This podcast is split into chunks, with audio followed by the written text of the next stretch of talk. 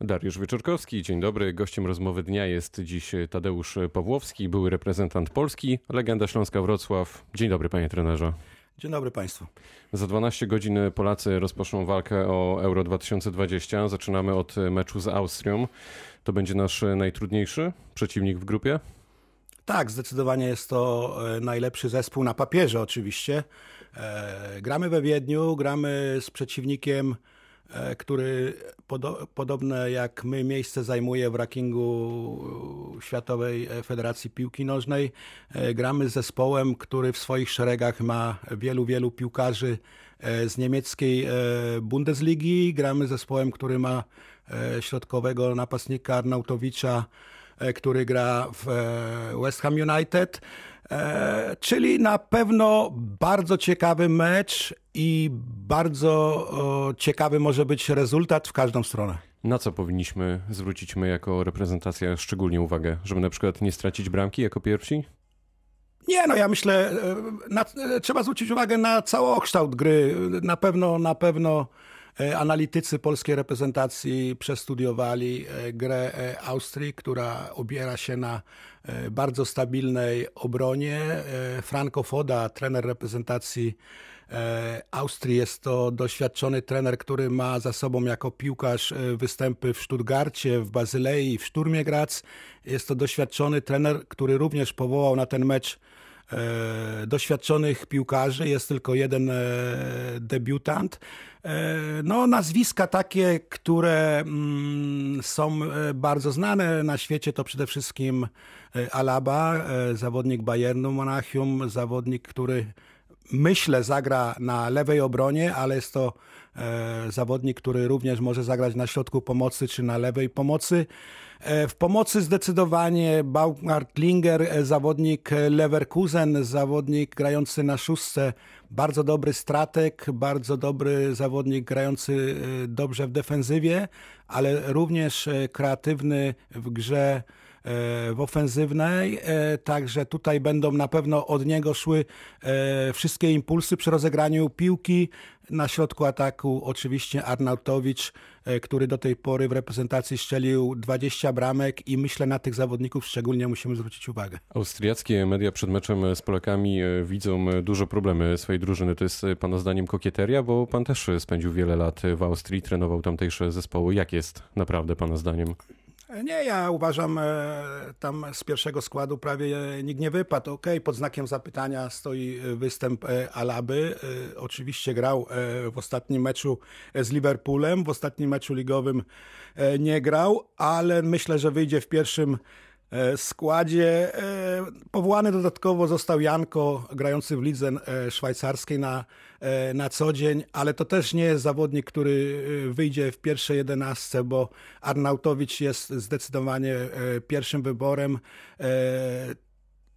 I tu bym jeszcze podkreślił, że jeżeli chodzi o zawodników ofensywnych, jest bardzo dużo zawodników grających obojętnie, czy w Hercie Berlin Zachodni, w Red Bull, E, Salzburg czy, czy Leipzig.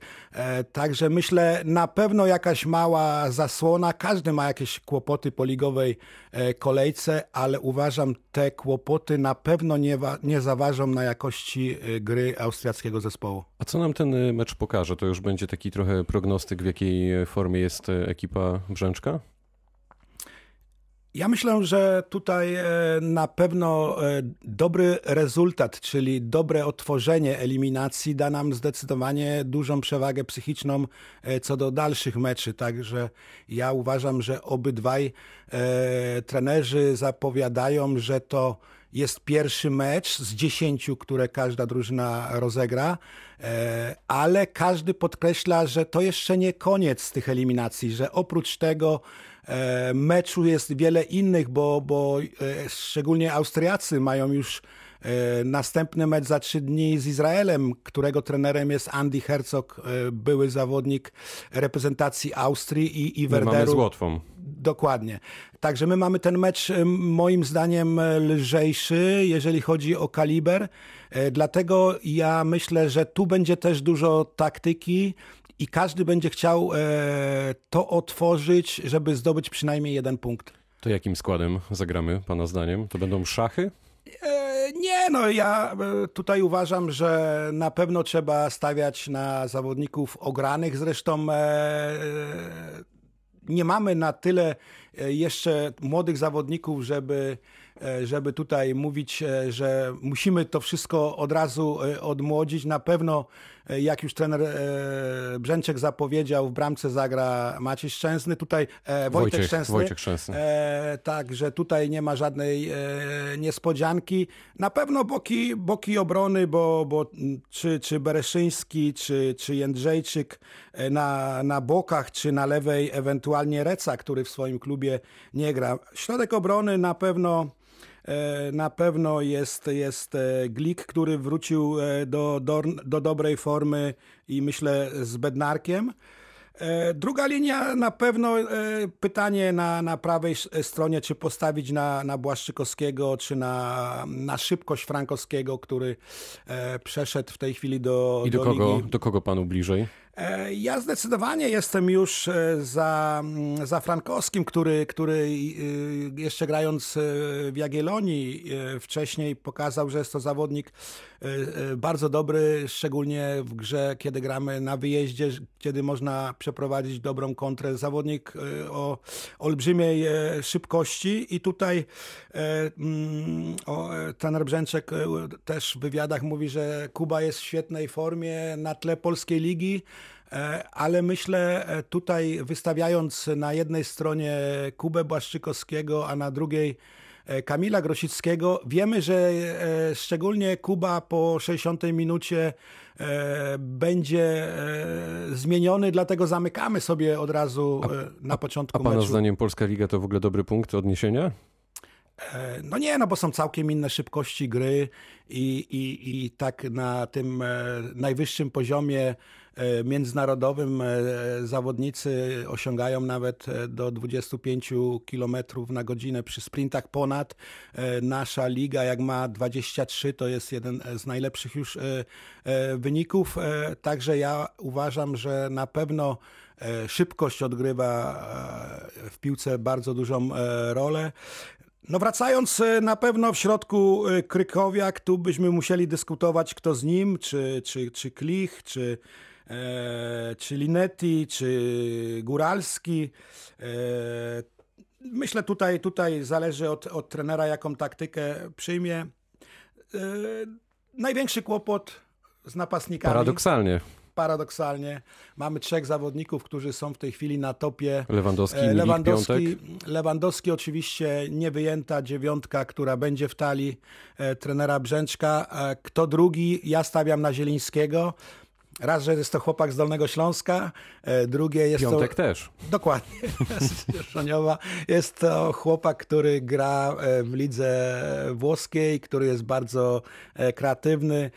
Także myślę na dziesiątce zdecydowanie Zieliński, na dziewiątce mm, Lewandowski. Chyba, że trener przyjmie E, wariant bardziej, e, bardziej ofensywny. Zielińskiego przesunie na, na jedną ze stron, czyli, czyli na prawą albo na lewą, chociaż na lewej e, po ostatnich meczach, w której ma bardzo dużo asyst, Grosicki myślę, że w pierwszej jedenastce zagra Grosicki, a jeżeli by nie zagrał, nie zagrał Zieliński na dziesiątce, a, a gdzieś z boku to zdecydowanie e, moim zdaniem Piątek, który ma bardzo fajną serię e, i jest na fali i przede wszystkim zdobywa bramki. Gdzie się nie pojawia, tam e, faktycznie strzela bramki. A pana zdaniem kolejni trenerzy naszej reprezentacji wykorzystują w 100% potencjał zawodników będących w kadrze? No bo teoretycznie jest tak, że na papierze, mówiąc kolokwialnie, mamy naprawdę bardzo silny skład, ale gramy dużo poniżej oczekiwań. Tak, tu jest e, troszeczkę problemu, bo Może Polska... trener z zagranicy?